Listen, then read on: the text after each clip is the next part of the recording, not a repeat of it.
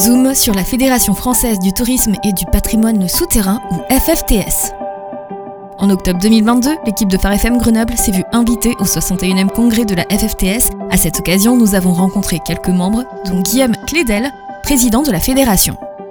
La FFTS, donc c'est la Fédération française du tourisme et patrimoine souterrain, c'est en fait le changement de nom d'une association qui a fêté cette année ses 60 ans, qui s'appelait l'ANECAT, l'Association nationale des exploitants de cavernes aménagées pour le tourisme, qui est une association dynamique qui euh, prend un plaisir incroyable à se retrouver une fois par an et à se déplacer dans un site partenaire chaque année pour euh, aborder toutes les difficultés mais aussi toutes les choses qui sont bien passées, parce qu'il n'y a pas que des difficultés, il faut quand même euh, être positif dans notre milieu. Et donc tous ces gestionnaires de cavités prennent plaisir à échanger sur tout un tas de sujets, et le but de ces rencontres, c'est vraiment de se retrouver. Parce que on a des métiers qui sont difficiles, prenants, on a la tête dans le guidon pendant des mois, c'est des exploitations qui sont variables d'un site à l'autre, ça peut aller de 3 mois à 1 an, à 6-7 mois, ce qui est plutôt la moyenne. Et pendant ce temps-là, on est un petit peu enfermé dans nos milieux, dans nos cavités, on n'a pas le temps de lever la tête pour regarder ce qui se passe ailleurs. Donc il y a ce besoin-là de se retrouver pour échanger, se rassurer aussi, de dire voilà, il y a des choses qui n'ont pas marché cette année euh, chez toi,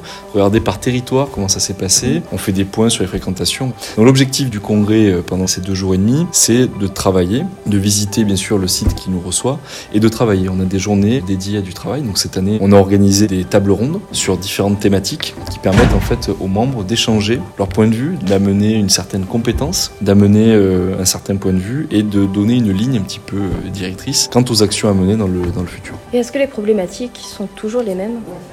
Non. Parce que en fonction des régions, euh, je veux dire, ça doit être complètement. Et puis on a entendu parler aussi des grottes naturelles, mais aussi celles que on peut visiter et les autres qu'on ne peut pas visiter. Comment ça se passe dans ces euh, Nous, l'ensemble des cavités qui sont euh, adhérentes, en fait, elles sont ouvertes au public. On a une organisation là, on avait 49 cavités représentées.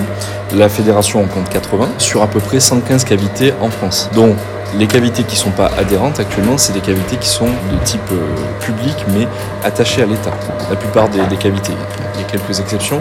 Enfin voilà, si, si on grossit le c'est ça. Donc on a différents modes de gestion aussi à travers la fédération. Il y a des cavités qui sont gérées à travers une SEM, d'autres qui sont publiques à 100%, d'autres qui sont privées à 100%. Donc on n'a pas forcément les mêmes attentes, les mêmes réglementations, ni les mêmes modes de gestion. Donc ça c'est important aussi à travers euh, les cavités de pouvoir échanger. Après, euh, il ne vous échappera pas qu'il y a plusieurs tailles de cavités. Et on n'a pas forcément les mêmes soucis de gestion quand on a 2000 visiteurs que quand on en a 100 000. C'est ça qui est intéressant, c'est que ça permet à chacun de prendre en considération l'un et l'autre et on est une grande famille. C'est ça qui est important. C'est que l'objectif du milieu souterrain, c'est bien évidemment de faire découvrir notre milieu. Qu'on ait 2000 visiteurs ou qu'on en ait 100 000, on est à notre échelle un miroir en fait de ce qui se passe. Donc c'est très important d'avoir la même considération et d'avoir les mêmes écoutes qu'on fasse 2000 visiteurs qu'on en ait 100 000, nous, on n'est pas dans un système de valoriser les gros sites, nous, on valorise tous les sites. Tout le monde est au même niveau. D'ailleurs, un exemple très flagrant, hein, euh, tous les membres ont le même poids. Quand on vote en Assemblée Générale, quand on s'exprime, on a le même poids. Qu'on ait 2000 euh, visiteurs ou qu'on en ait 100 000, la voix est prépondérante. Il faut imaginer ça vraiment comme euh, un conglomérat de grottes avec une bienveillance pour ce milieu-là. On se trouve en ce moment dans l'auditorium où il y a eu dans ces trois journées ce congrès de la FFTS, la Fédération française de tourisme et patrimoine souterrain. Qu'est-ce qui s'est passé là pendant ces trois journées? Est-ce qu'il y a eu des retours des différents sites? Puisque vous tournez chaque année dans toute la France et peut-être même la francophonie puisqu'il y a un site en Belgique On a même euh, cette année accueilli un site suisse. On tend à se développer. Nos voisins n'ont pas forcément la chance parce que c'est une chance d'avoir une fédération comme la nôtre. Donc ils aiment venir partager avec nous ces moments-là, partager notre expérience et nos expertises. On a la chance aussi d'accueillir parmi nous des partenaires alors je dis pas ça parce qu'il est là, mais on a la chance d'avoir des partenaires solides qui ont des expertises particulières. On a des métiers particuliers qui sont attachés à notre milieu et qui sont indispensables. Donc cette année, à travers le workshop, euh, on a réuni combien de membres, euh, Roselyne, au workshop 22. 22 membres. Donc c'est la première fois qu'on a autant de spécialistes du milieu souterrain. Et ça, c'est quand même quelque chose qui est assez important. C'est un vrai service aussi pour nos adhérents parce que, encore une fois, hein, il est difficile de regrouper toutes ces informations. Et ce congrès est là pour ça. On est là vraiment pour amener du service au milieu souterrain. Alors, bien sûr, on est tous des bénévoles, donc on le fait sur notre temps personnel. On a la chance d'avoir une chargée de mission qui travaille pour nous toute l'année, qui est encadrée donc par le secrétaire général, moi-même, les membres du conseil d'administration, les membres du bureau. On travaille de façon assez professionnelle, faut le dire, au développement de notre fédération. Autre point, chaque année on tourne et on détermine en fait d'une année sur l'autre qui va recevoir les prochains congrès, donc on travaille aussi là-dessus. Et on a symboliquement une coupe qui est transmise d'un site à l'autre, donc pendant une année on va garder. Et donc cette année c'est un peu le fruit du hasard, hein, parce que moi je suis président que depuis euh, quelques mois. C'est moi qui hérite donc de la coupe qui avait été gardée à la Balme et qui va aller se déplacer donc à Pêche-Merle dans le Lot qui recevra le prochain congrès euh, en 2023. Et qu'est-ce qui a fait que vous êtes dirigé vers les grottes? Il y a plusieurs histoires. Effectivement, il y a beaucoup de cavités euh, qui étaient membres fondatrices de l'association. Et puis d'héritage, de transmission en transmission, on peut avoir les mêmes familles qui sont encore présentes 60 ans plus tard, ce qui est beau à voir d'ailleurs.